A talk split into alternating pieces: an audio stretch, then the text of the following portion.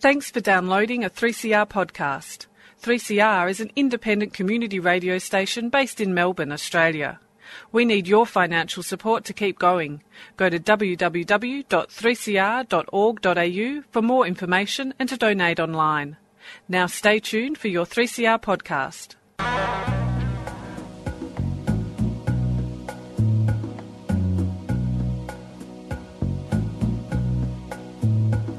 My friends are gone and my hair is grey. I ache in the places where I used to play. And I'm crazy for love, but I'm not coming on. I'm just paying my rent every day in the Tower of Song. I said to Hank Williams, how lonely does it get? Hank Williams hasn't answered yet, but I hear him coughing all night long. Oh, a hundred floors above me in the Tower of Song.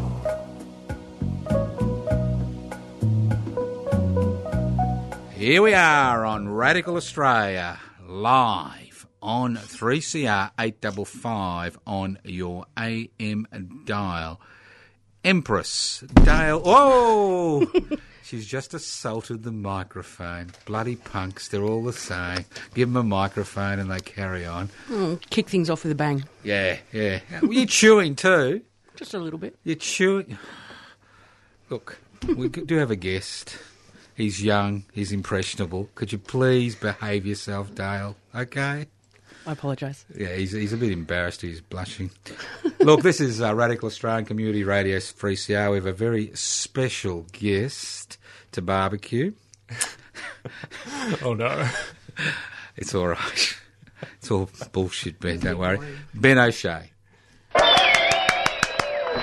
Ben, we know the uh, West Papuan mob got you, got you here on false pretenses to tell you it's all about the big debate which is going to happen at, uh, you know, soon at uh, Thursday, the 8th of December. I know they told you, but it's not. I'm sorry.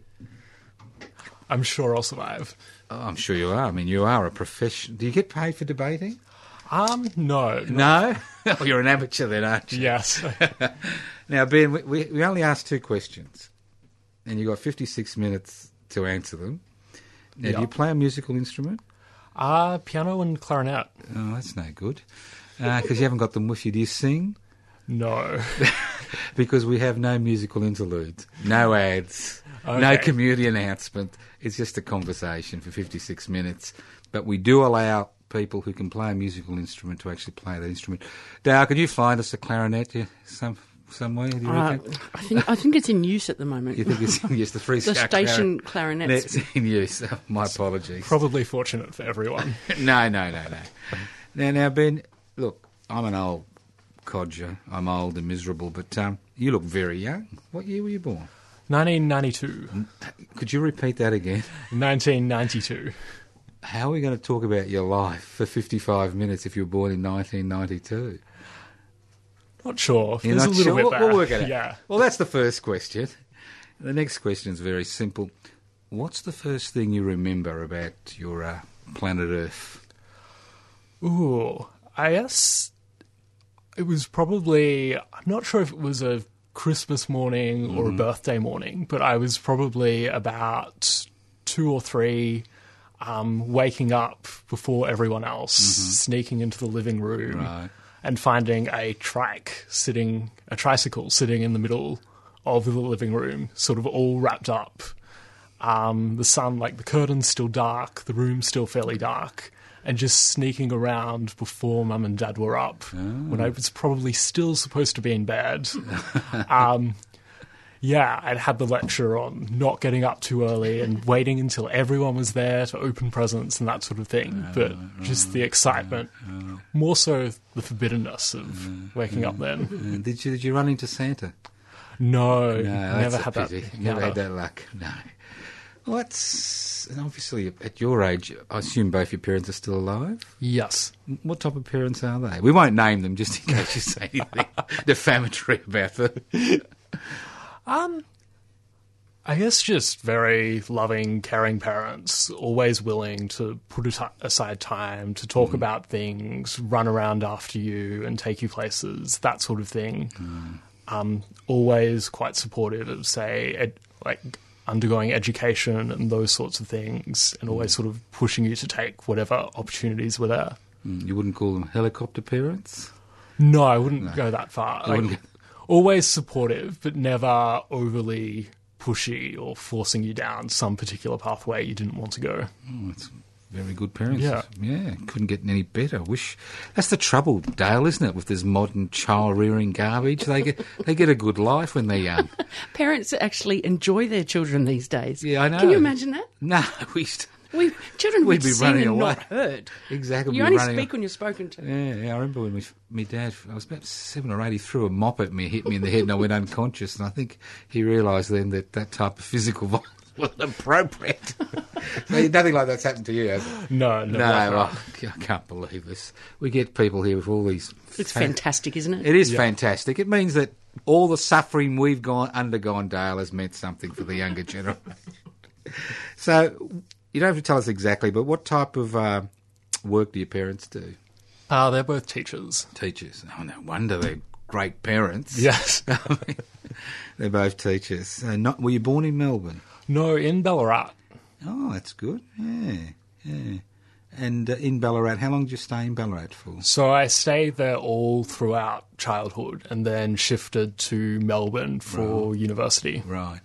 So, did you go to preschool or anything like that? Or It, yeah, so kinder in Ballarat Yeah. and then both primary and secondary school. yeah, look, we got it now. Just relax. Yeah.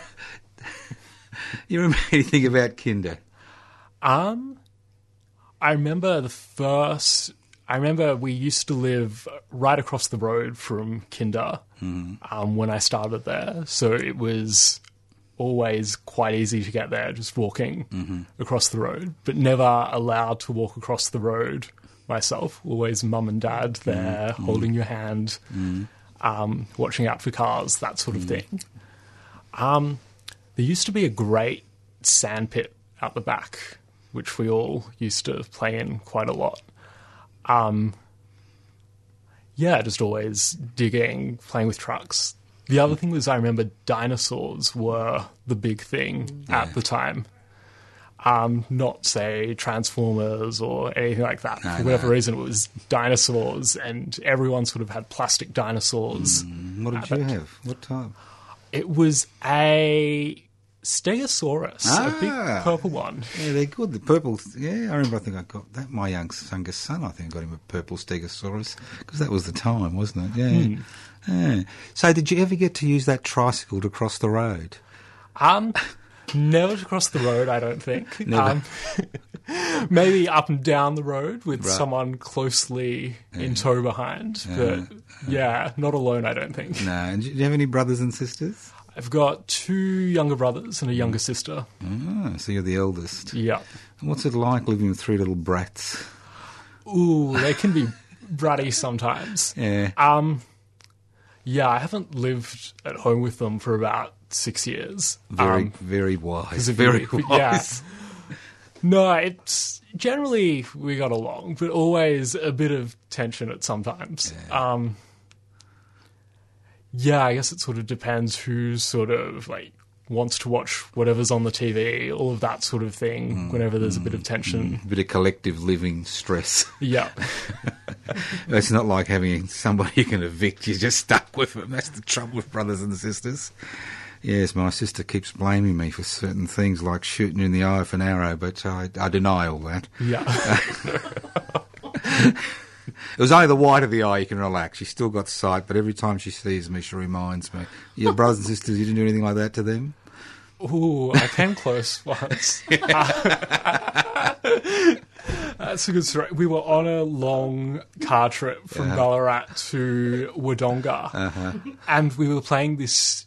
I was playing this stupid game with my brother. It was sort of like he'd have his mouth wide open, and I would stick my finger in and try and pull it out before he Bit bit it. out of it. Um, his two front baby teeth were loose at the time. So he managed to bite down on it, but I kept pulling, and out came the two baby teeth with. Blood everywhere. Yeah. Oh, great. And that was half an hour into a four hour car trip. Did, did, they stopped the car and run out and put the tissues in? yeah. If I have to stop this car, But he's bleeding, he's bleeding. oh, look, it's all right, it's all right. Now, how old is he now, younger brother? he would be 21 now. 21. Has he got straight front teeth, or is he still blaming you for that? No, they're fine. They're fine, that's okay, that's all right. No need to feel guilty Just the baby it. teeth, not the the, baby teeth. not the ones that matter. So, where did you go to primary school? So I went to St. Francis Xavier Mm-hmm. in Ballarat.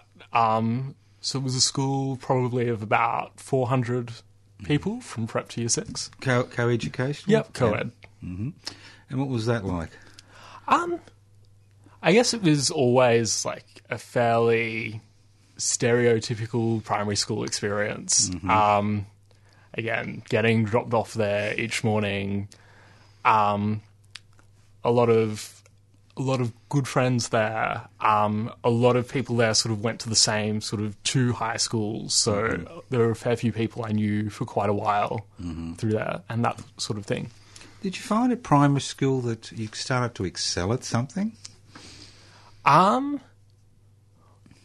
not so much at primary school. I don't think I ever found much there. I think I was probably always a little too interested, say, playing on the slide or reading Harry Potter Oh, right. at the time. But Yeah. um, yeah, never anything in particular Mm. at that stage. Yeah, look, I'm interested in this, this Harry Potter business. I'm very interested in this. What's what's so great about Harry Potter? Why has it caught so many kids' imagination, young kids' imagination? What what drew you to it, apart from the publicity? Yeah. Um, I guess it's always been quite a good sort of escapism narrative. So here's someone who's trapped in there, covered under the stairs. There's sort of the drudgery of everyday life, albeit Harry's is probably a little bit worse than most people's at that stage. Um, and then just sort of the fact that you're magicked out of it one day. There's the discovery of a whole new world you've never really, you never knew existed. I'm finding a place in that world, finding friends, finding talents, opening your eyes to that sort of thing. I think that's something a lot of people can relate to on some sort of level. Going back to your uh, parents' origins, were they born in this country? Or they come from came came from overseas. Uh, both born in Australia. So mum was born up in Albury, and dad was born around Warrnambool. Um, his parents were both on a dairy farm there. And did they? And were? Did you meet your grandparents on both sides, or On mum's side, yes. Um, on dad's side, his dad had passed away before I was born. Um, Nana would have passed away when I was about two or three. three, two or three? So right. And uh, where did they come from? Were they born in Australia too, or? Yep. So, you know, everybody's into their family history these days. Not that you want to know your family history sometimes, but uh, do you know much about where they came from, or Um, not a huge amount. Um, all sort of migrants from Ireland Ireland? as a background. Yep. Um, there's one convict in there who apparently um, was involved in horse stealing or something at the time. Honourable profession, honourable Yeah. profession for the Irish. yeah. Um, but the rest were mainly migrants around sort of 1800, mid to late 1800s, I think. All right. So, were there any of them? Being a Ballarat boy, were any of them involved in the Eureka Rebellion? Do you know of? Um, not that I'm aware. Most my parents only really shifted to Ballarat um, after they were married. Right. Um, most of most of Dad's family was around Warrnambool, further west Western Victoria. Mum's, I'm not completely sure. They sort of moved around a little bit more. Right. So, where did you go to high school? I went to St Patrick's College in Ballarat. What's what's that exactly? So it's an all boys school there. Why did your parents, you know, both teachers, think that an all boys school is appropriate for you? Um, I guess it's a case of it's sort of looking around what the different schools in Ballarat were. Um, the primary school I went to was a bit of a feeder school there, so I think of about the say twenty nine boys in my year level, about twenty five ended up at St Pat's. Right. So that would have been part of it. Um, also, both were teachers in sort of the Catholic education system Right. at the time. Um, and there's only sort of three Catholic schools in Ballarat one a boys' school, one a girls' school. Mm-hmm. And the other one, which is co ed, was a bit further out and over the other side of town. So I guess that's probably just sort of fell into it that way more so than anything else. W- were you a Christmas Catholic or a little bit more? Uh, Um, it's sort of changed growing up. So I think it's something as a family that was sort of more prominent at the time, say growing up early childhood, but then sort of drifting away as you get older, sort of thing. So, like I'm probably more just a Christmas Catholic more than anything else. right. Yeah, like the rest of us. Yeah, like ninety-five percent of Catholics these days. busted. Um, don't let my nana hear that. Oh, wait, all right, Nana, Nana, this this is going to actually be podcast. Don't access the podcast, and it is streaming live on 3cr.org.au. Don't listen to the podcast, Nana. And he will be in church on Christmas Day. Is that correct? yes, I assume so. Thank you, thank you, Ben. I'm, I was worried there for a minute. Your Nana was going to come here and hit me. so, you said you kind of felt that you were finding your way in high school. What did you find there were things that interested you? Yeah, I was sort of involved in music quite a bit at high school, um, playing in bands, um, those sorts of things. Also involved in debating as well at school. So both of those things, I guess, were the two main things I was sort of involved in at the time. What's happened to all the academic studies? Oh, still academic studies, but as well as that, I guess everyone's involved in study at school to some degree, or should be. Should be. Yeah. Maybe that's an overly rosy view. you, you realise our producer here, Dale Bridges, the uh, head honcho and liquor snatch, uh, very well known band around Melbourne. So, what type of music did you play? Um, me, it was always more sort of classical music. Do you think you could? Ben could be in your band. You reckon he's more into classical? You know, Oh, it's more a matter of whether or not he identifies as queer. Right? Okay. Because Oh, we're about the queer punks, mate. you're on. about the queer punks. Okay, all right. We won't go down that path. We'll, we'll give we'll give the man some privacy. But uh, yeah, look. So what? Clarinet, piano. You said. Yeah. And did, did that start at primary school or did you in, in high school? Uh, piano started in primary school. Clarinet was it was a school where you had to take up an instrument in year seven. So usually, say a woodwind instrument, a brass instrument, that sort of thing.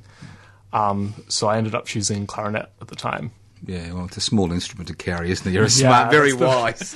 yeah, you see people struggling along with tubas Yeah. and trombones, and it's Yeah. just like not a particularly fun experience. Yeah, well, I think I think you uh, did the right thing getting a clarinet. What are your fingers like? You got RSI yet, or Um, no, I haven't been playing as much. does lately. your grandmother know this? Um, I'm sure she's fine with that. Yeah. I mean, I'm a bit worried you're going to disappoint. her. so, debating. Where does that come from? That's an old-fashioned thing, debating, isn't it, for a young young man in the 21st century? Uh, you'd be surprised. There's still like a lot of schools around Melbourne, around Victoria, are still really engaged in debating. Um, on one level, it ties in with their English curriculum, persuasive argument, that sort of thing. But on another level, they tend to like it and promote it because it's that ability to challenge ideas, engage with current ideas, and start to form an opinion on them and advocate for that opinion um, rather than just having news fed to you, being able to think about it, being able to interpret it. So, So, so when did you start debating? How old were you? Probably around year nine, I think, was when Mm-hmm. Most of us. So was, was it a structured, formalised thing in the in the school, like they were debating um, competitions and that type of thing? A little bit. It's one of those sorts of co-curricular things. So you mm. might go along at lunchtime. You would uh, often have, say, a competition where other schools would be in it. So you mm. would prepare whatever side of the argument you mm. were deciding there um, with your team, work out who's saying what, um, and then you'd actually have your debate then. And who'd pick the topics? Um, so usually whichever competition was running it. So there's a large, for instance, statewide competition run by the Debaters Association Victoria, which involves, I think, over 250 schools. So they will often select different topics. Um, so that's some of the stuff we debated back during high school. Uh, You know, most people would kind of fall out of that type of thing, but what's kept you debating? I guess it's always been that ability to. Th- often you're given an issue which is sort of topical and relevant in society. So, how is it that we view, um, say, the rights of particular groups in societies? How do we view a particular government policy? How do we view this particular global issue in the world? And thinking about, okay, what's the sort of how does this affect individual lives? How should it be changed? How can it be changed as well? And sort of hmm. questioning that sort of role. So it's not guess, just an isolated academic exercise in your mind debating. A little bit to some extent, but also just the fact that you are at least thinking about issues more broadly and discussing those issues more broadly with other people, I think, sort of plays a role in it. At least seems bigger in that sort of scope of things. Look, you um, take me back 50 years, Ben. when I was 15 or 16, I feel sad that I'm that old. But uh, we had we had debating societies and debating competitions. And The big debates in those days were the, obviously the Vietnam War. I remember, I think one debate I was in, I was nearly killed. Uh, it was about the Viet Cong, why we should be supporting the Viet Cong, and this is uh, Oh, okay, yeah. during conscription, and it just went on and on. But uh, these, it was a very conservative period. But uh, you're right, the debaters were actually at the cutting edge of the uh, of the issues of the day. That was, and obviously the same thing. So, what what type of issues kind of um, preoccupied you in high school regarding debating and generally? I guess often the debates I found more interesting were probably ones to do with, say, wider sort of social issues in society to some extent. So, for instance, how do we address a particular environmental issue? So, one topic which came up a bit, say, about six or eight years ago, because it was quite prominent in the news, was, say, Sea Shepherd and anti whaling activism at the time. So, discussing how do we balance sort of say environmentalism with say what Japan obviously wants out of that. So what are sort of the key issues there and discussing that was sort of a key thing at the time.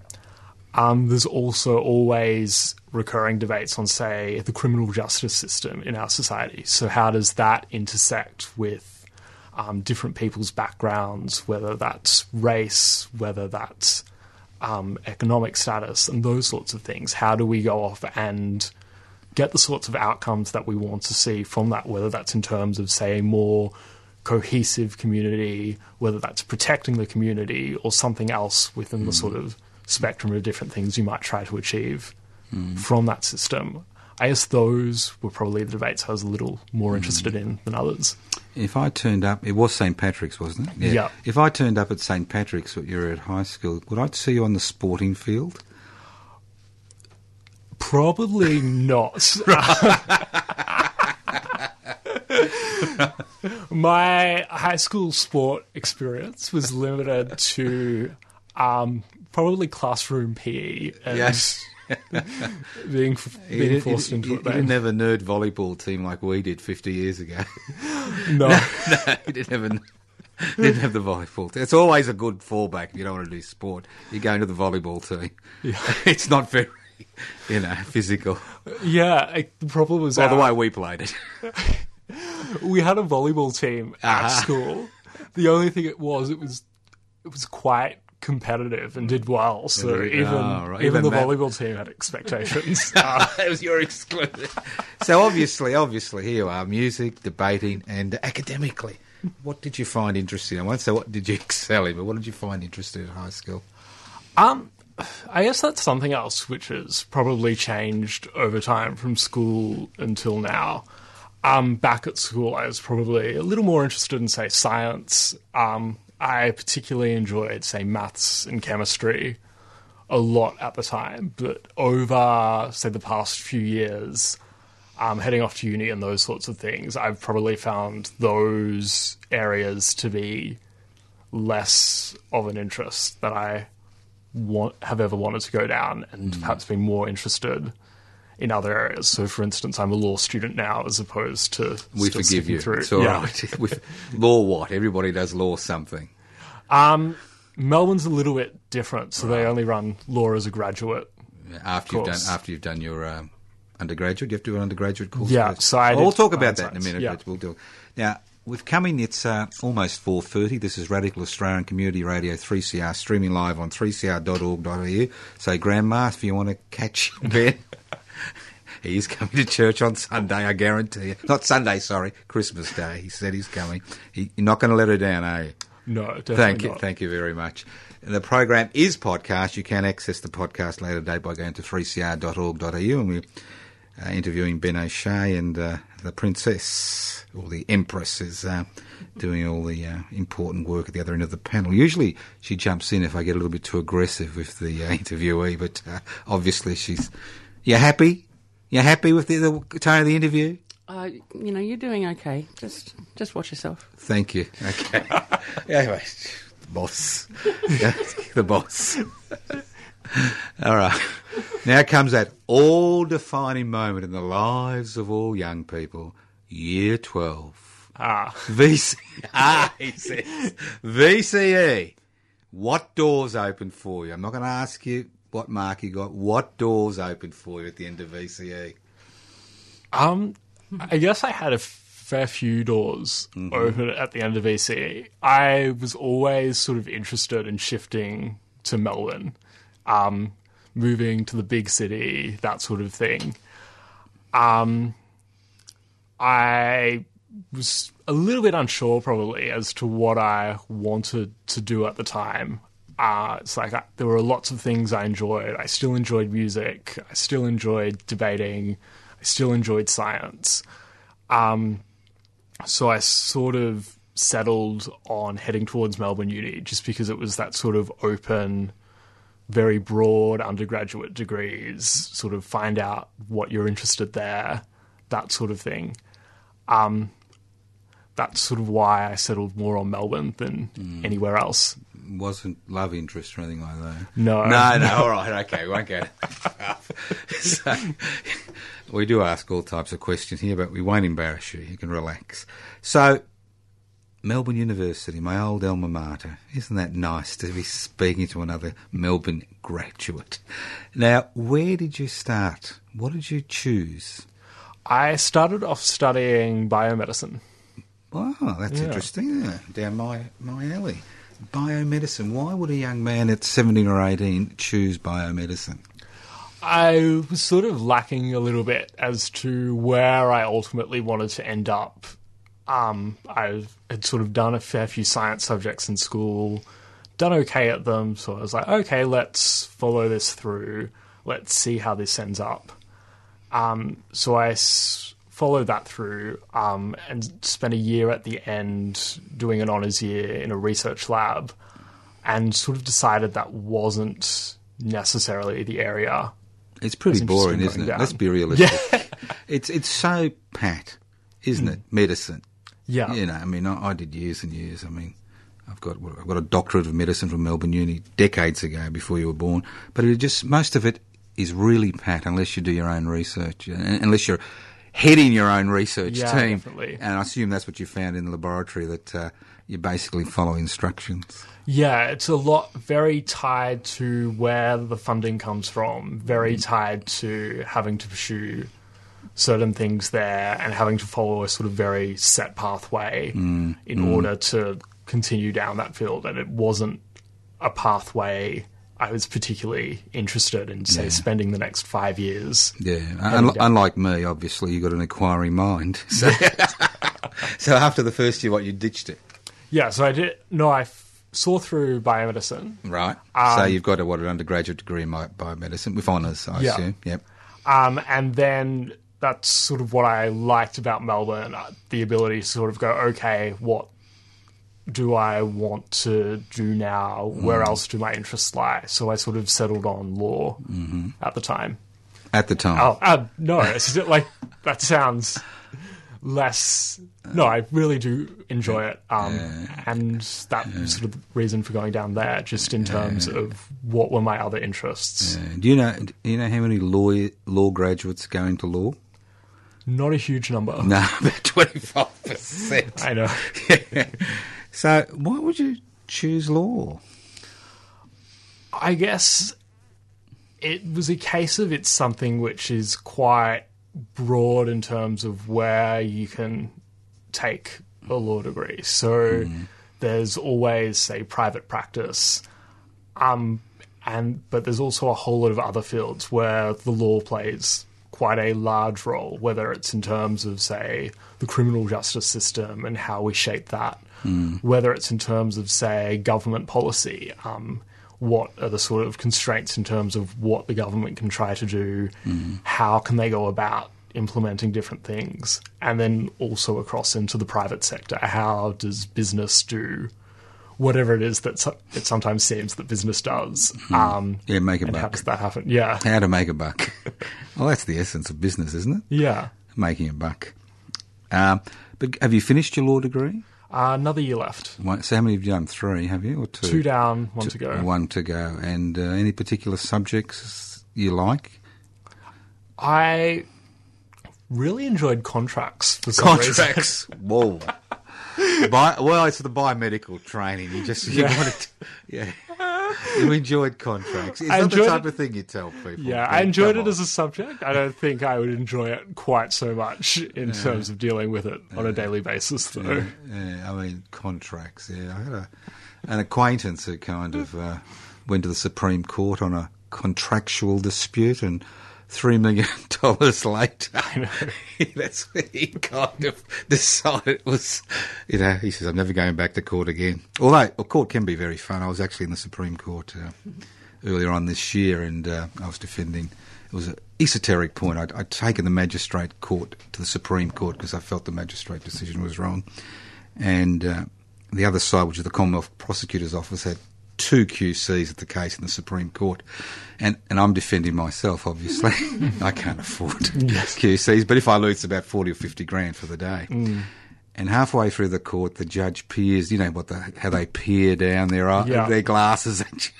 And he said to the two honourable QCs, he said, "Have you ever thought you could lose this case, gentlemen?"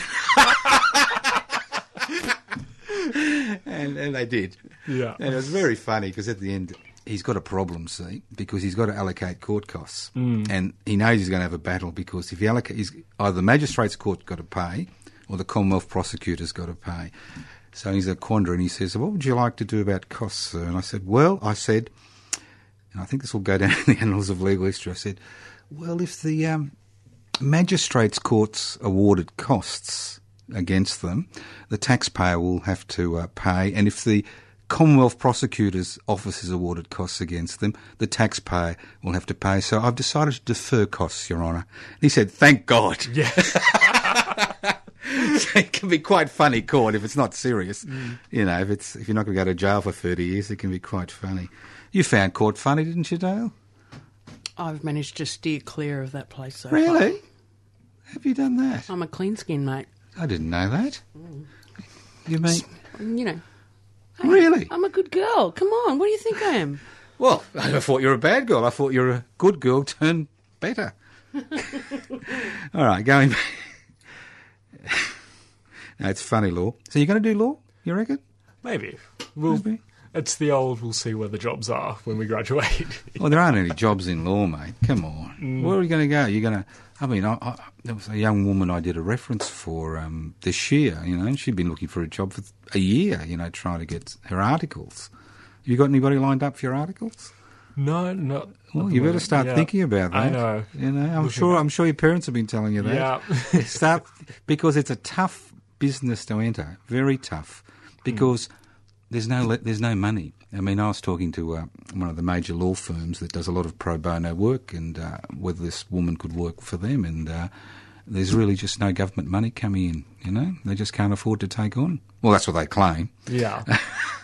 But uh, obviously, you'll go for the big firms, contractual law. Yeah, know. we'll see. We'll Um, see. All right. Yeah. Let's get back to something interesting debating. Yes. Did you continue debating in university? Yeah, so I've still been a member of the Melbourne University Debating Society. So when did you join that? Uh, started first year. Is that right? Right? And did they kind of look at look down at you when- you joined? Debaters tend to do that, don't they? Uh, not hugely. Not There's- hugely, eh?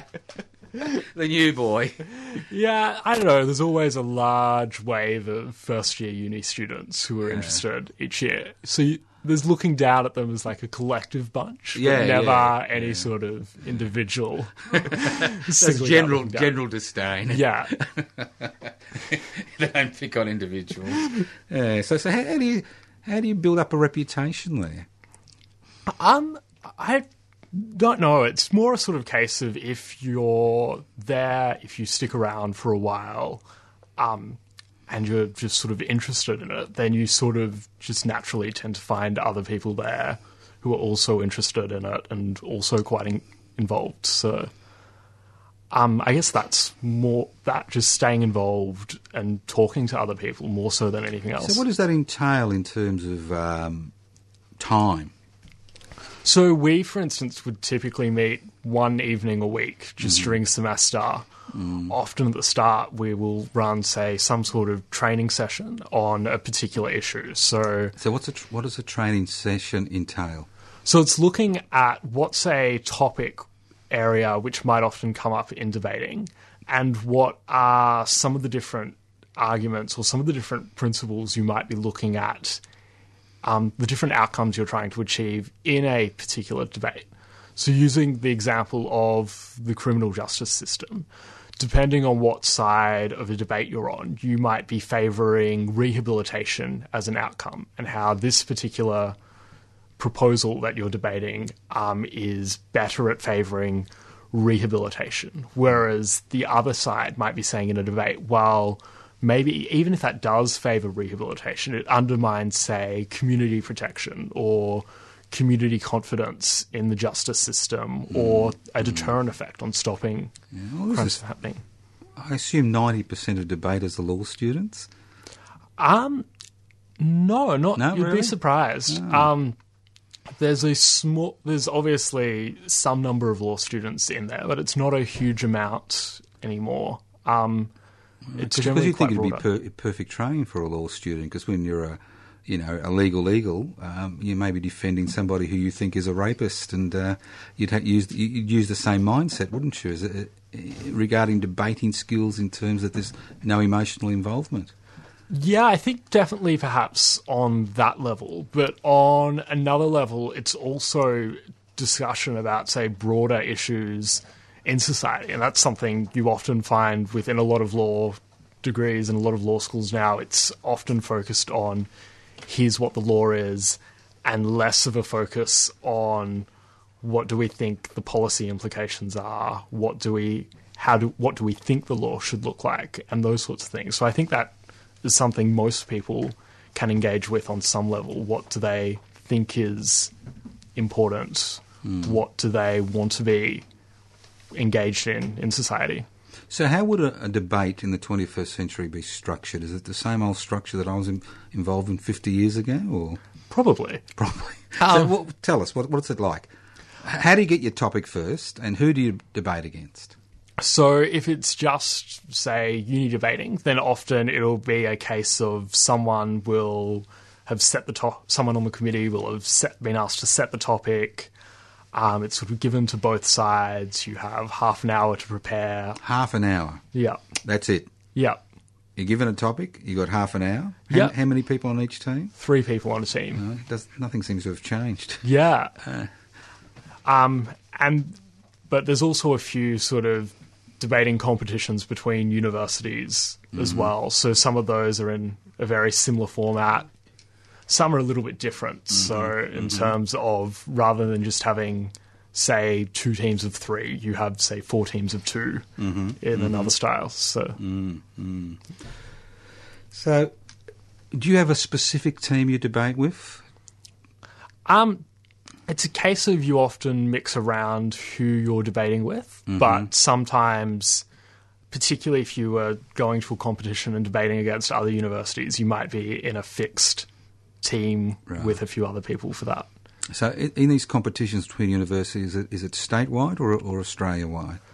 Um, generally Australia wide, but also internationally. So we have teams that would compete in, say, the Australian Championships, but we also send them to, say, the Australasian Championships, and there's a World Universities Debating Championships as well. Excuse me. A world universities. Uh, What's the language?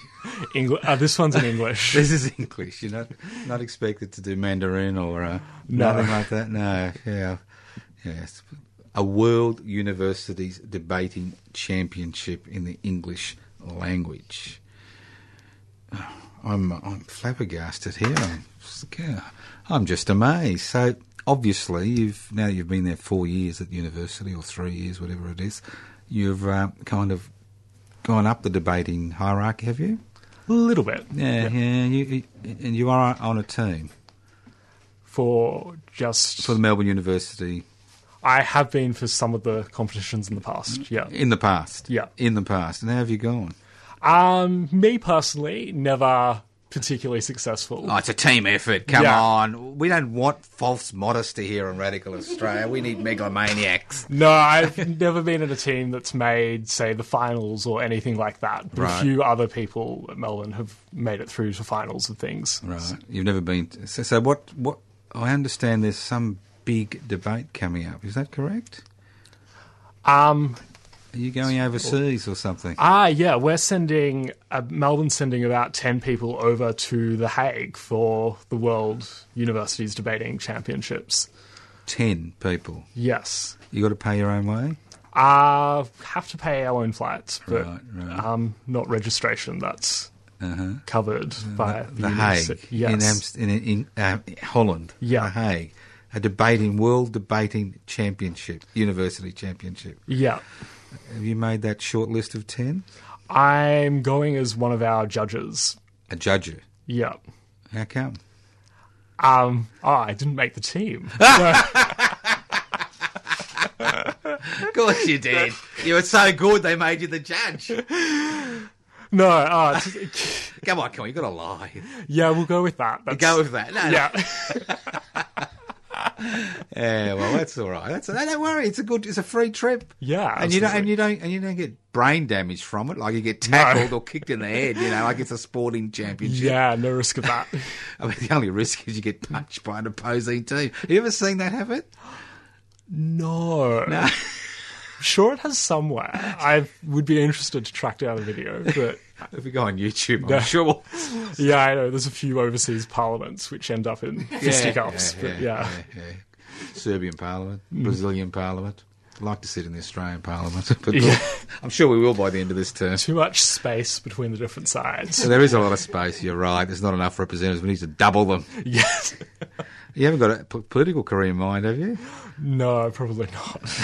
Now, being a judge, are you, you're not looking at going on the High Court in about 40 years or something, you? Look, I'd certainly be open to it, but I just don't see that happening. Well, you need to, you need to carry some political favour. You know, that's the way it works to be appointed to the High Court. Mm. You know, you got to start early. Don't tell them you know me. Yeah. you won't get anywhere. And it, don't mention Dale. and don't mention Radical Australia in your uh, curriculum vitae when you apply to be a High Court judge. Okay, I'll have to cut that line out. Cut that Yeah. line out. You know, I know you like young people like to have a long curriculum vitae. All right. So you've got another debate coming up about West Papua. Yes, that's as part of the Sampari art exhibition, um, which was being run in the first week or two of December. So we're debating a team from Monash University. Ugh, God, they're scum. Intellectual midgets. Ah. Oh. how you demean yourself to debate Monash University. Sure, they're very nice people. No. Oh, I'm sure them. You can be nice and still be an internet, uh, you know. Now, obviously, obviously, obviously, your side would be supporting the Indonesians, wouldn't it? Melbourne University being a very conservative, you know, sandstone university.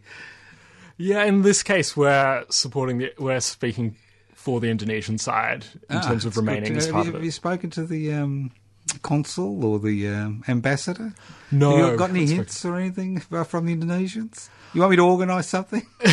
I'm sure we'll. I'm sure we'll make it through fine. Um, there's a lot of information around, so yeah, yeah. we're sort of trawling through that, You're looking through that. angles. yeah. Yeah. Have you looked at the torture tapes? They're always good. Uh, no, haven't No, gone no. down that path. See, I'm trying to sabotage your camp, your debating campaign. You understand that the Monash people have paid me. Yeah, that's that sounds typical underhanded tactics. Yeah, that's what you expect from those debating. I mean, they're not going to the World Championships, are they? Oh, they're going as well. Oh, you're not sharing a digs, are you, with them? No, hopefully not. Oh, oh I can imagine Monash and Melbourne sharing digs. Oh, I mean, the conversations. yes, it's on Thursday, the 8th of December at 6 pm at the Australian Catholic University Art Gallery, 26 Brunswick Street, Fitzroy. And it's the Monash Association of Debaters, MAD, which is what you'd expect from those people. yes, should West Papua be independent, and the Melbourne University Debating Society, who obviously, you know, my old alma mater, I support the Sandstone University. Uh, that's MUDS, M-U-D-S, there's no. So, um, now, being serious, this is a serious issue.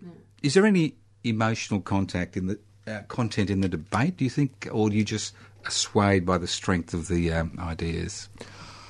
Well, I think it's often impossible to separate the two when you're talking about how people live in a country, their system of government. It's a case that that often has real impacts on their life, how they go about those sorts of everyday things, how they interact with social services, access to education, all of mm. those sorts of things. So I think it's often impossible to try and separate the two um, to some degree, maybe you can. But mm. again, the thing is, when you're having a debate, you try to think not just what's occurring within some particular vacuum, but how does this have real world implications? Who's actually impacted? But it is a competition at the end of the day, isn't it?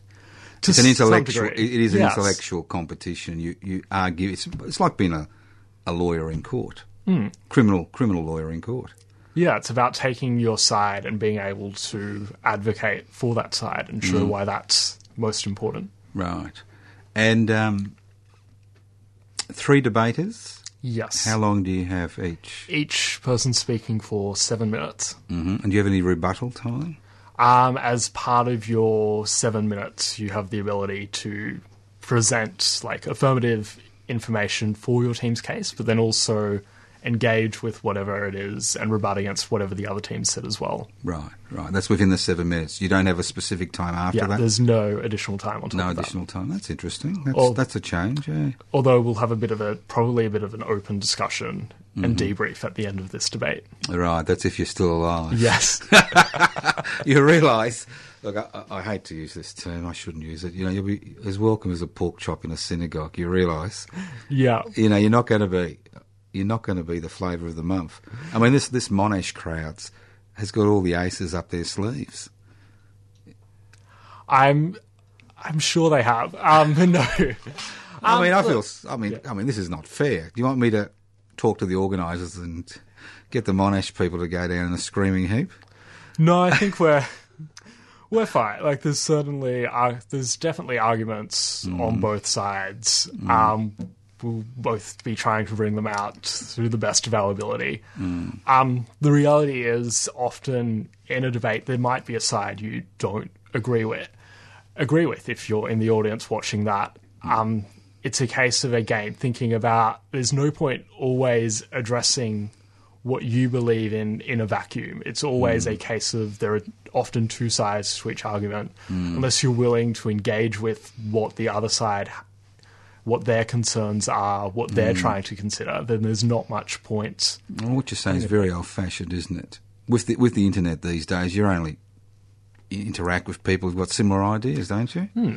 But to some No, but I mean, no, Yeah, that's what I'm saying. This, this, this is this is this is this is real debating. Hmm. This is real ideas, and it's a clash of ideas, and people using their intellect to try to convince people otherwise. I mean, my concern, as I'm sure maybe it's your concern with the internet, you just find like-minded people. You find another cannibal who likes to fry ears. Well, and that's all you talk to. Yeah, absolutely. And that's why we saw, for instance, in the US election, why mm. so many people were shocked that Trump was elected, was because that's not the voices they're used to hearing, the sorts of concerns that were raised, and not the concerns that they're willing to listen to. So, unless you're willing to engage with other people's ideas and concerns, you'll often end up caught out by what they are and how you deal with those sorts of things in the aftermath.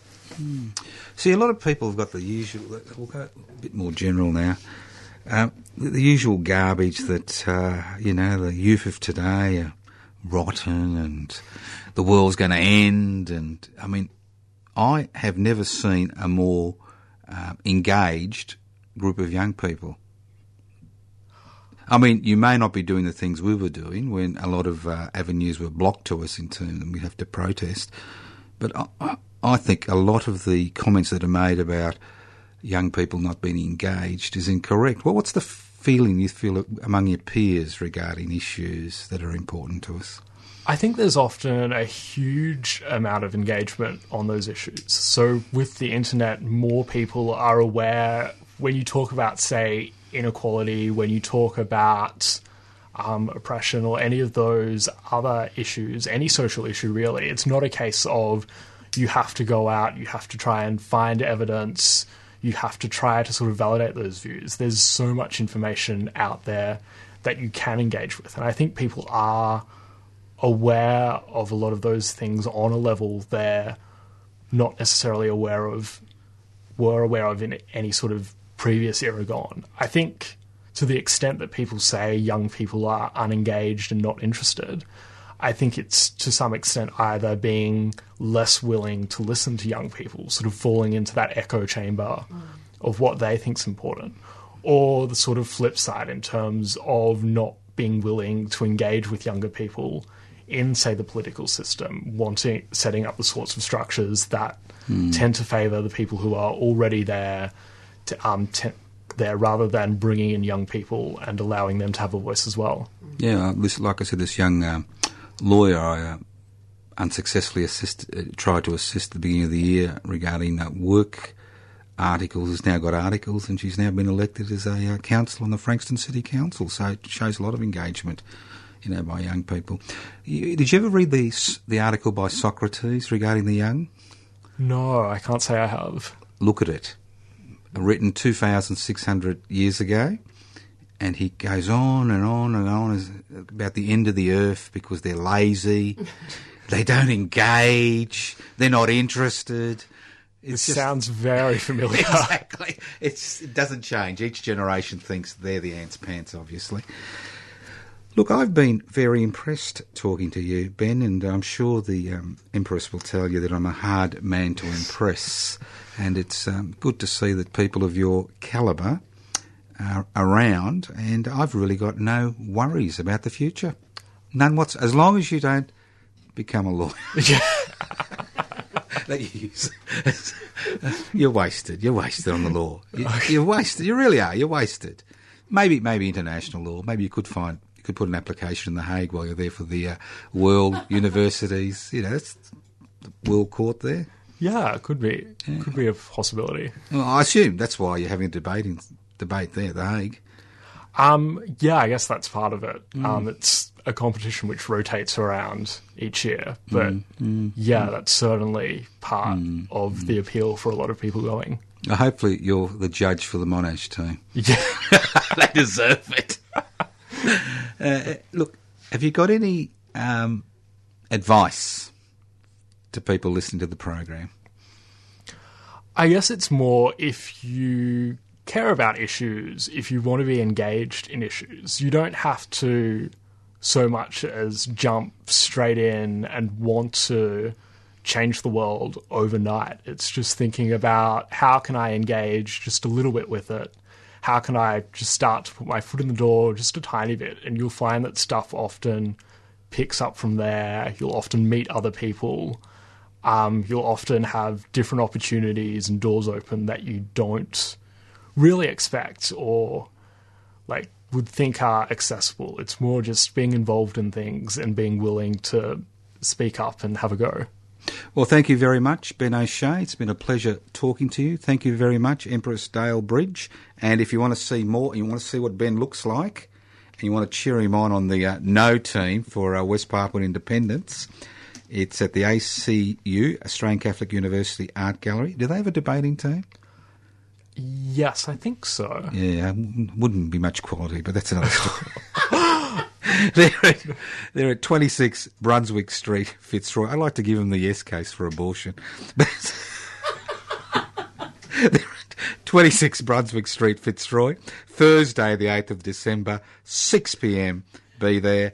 And don't forget the West Papuan Independence Rent Collective Christmas party, to which you all invited to uh, at. Uh, Sunday, the 11th of December, between 1 and 3 pm. Thank you very much, Dale, and I'm sure, Ben, with people like you, as our future Prime Minister, we'll have no problems at all in, in the land of Oz. Thank you.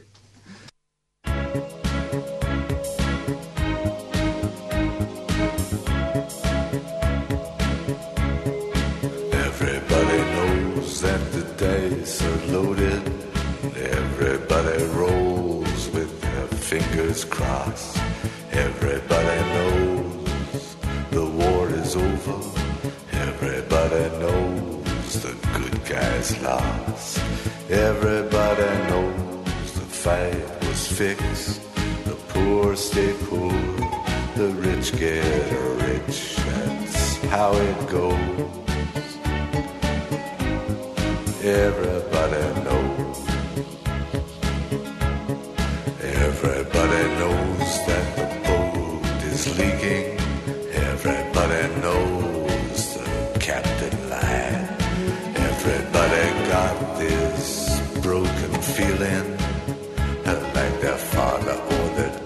just died. Everybody talking to their pockets.